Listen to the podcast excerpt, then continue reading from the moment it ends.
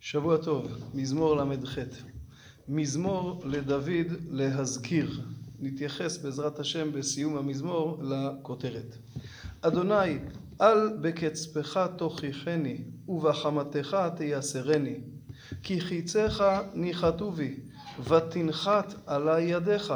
כלומר, פונה דוד לריבונו של עולם, אל תוכיח אותי בקצפך, כן, נחתו עליי חיצים, איסורים, אין מתום בבשרי מפני זעמך, אין שלום בעצמיי מפני חטאתי. זאת אומרת, אמנם זעם השם ממטיר על דוד את כל המכות, אבל הוא מכיר בכך שזה מפני החטא. כי עוונותיי עברו ראשי, כמסע כבד יכבדו ממני. כלומר, עוונותיי כיסו ועברו עד מעל לראשי. הבאישו נמקו חבורותיי מפני איוולתי. איוולתי זה החטא. מדוע החטא קרוי איוולת? כי חז"ל אמרו שאין אדם חוטא, אלא אם כן נכנסה בו רוח שטות. אם היינו נאמנים לעצמיותנו לגמרי, לא היינו חוטאים. אנחנו ודאי רוצים לעשות רצון השם. נעוויתי, שחותי עד מאוד, כל היום קודר הילכתי. מחמת האיסורים אני כבר מעוות, אני הולך כפוף, שכוח. כי חסלי מלאו נקלה, ואין מתום בבשרי, לא נשאר חלק אחד שלם בבשרי. הכסלים, האיברים הפנימיים, שרופים מחום, כמו דבר שנקלע באש.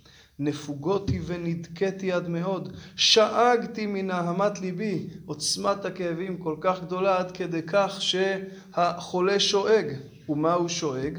אדוני, נגדך כל תאוותי, ואנחתי ממך לא נסתרה.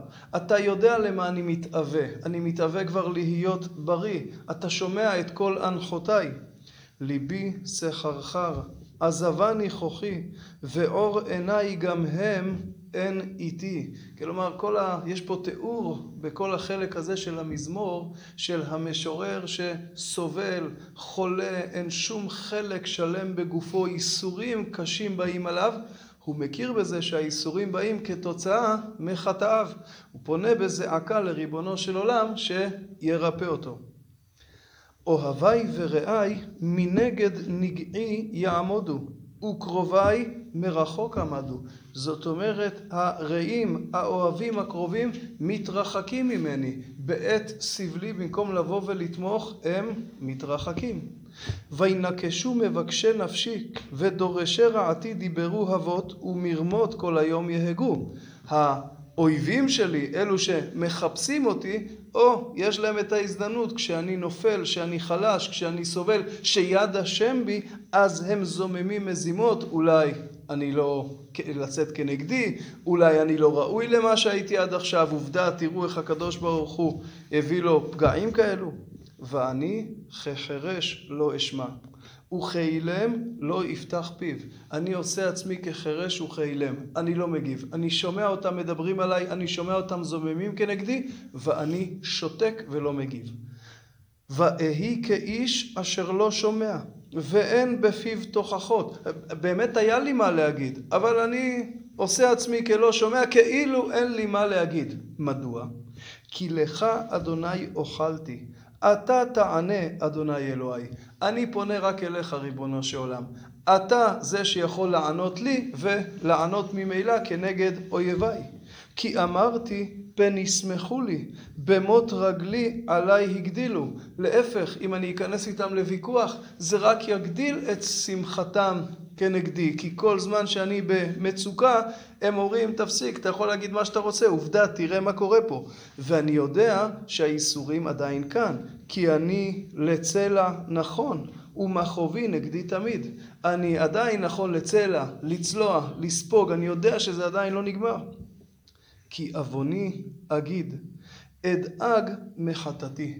במקום לבזבז את האנרגיה על הוויכוחים איתם, אני מעדיף להתוודות. אני מעדיף להכיר בעווני, אני מעדיף להתבונן פנימה ולא להתעמת החוצה. ואויביי חיים עצמו, ורבו שונאיי שקר, ומשלמי רעה תחת טובה, יסתנוני תחת רודפי טוב. כלומר, תוך כדי שאני סובל, האויבים שלי מתעצמים, מתרבים. אלה שאני עשיתי להם טובה, משלמים לי רעה תחת טובה. ולכן אין על מי להישען, אלא על אבינו שבשמיים.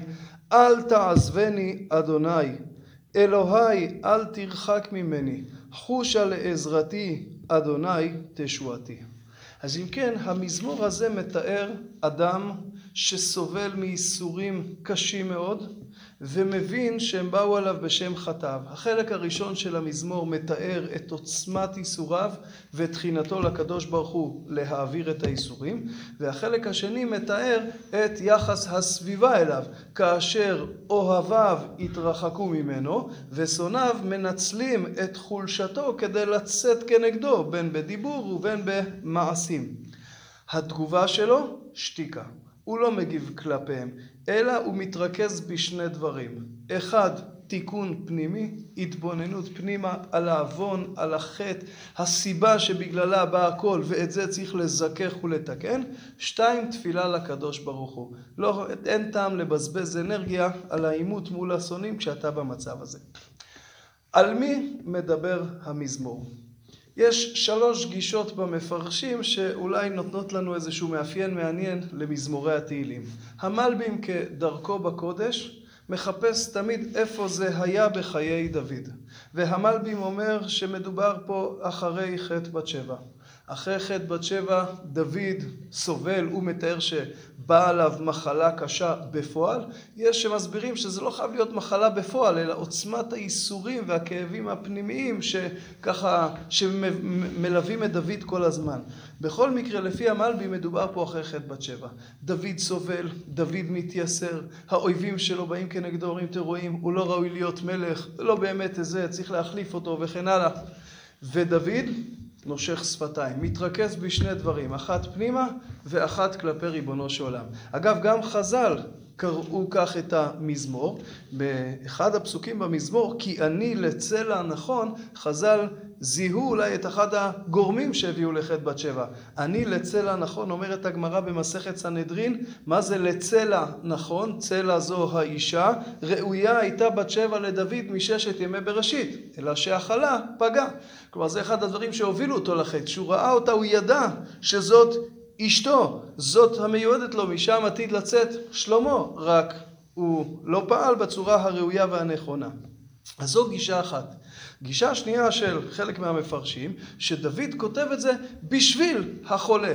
להזכיר, להזכיר הכוונה שכל חולה, כל אדם במצוקתו, הרי את המזמור הזה הוא יישא על שפתיו, וזה הכוונה בכותרת, כן, מזמור לדוד, להזכיר. אני כותב את זה כדי שכל חולה, כך צריך להתמודד עם מצוקה אישית ופרטית.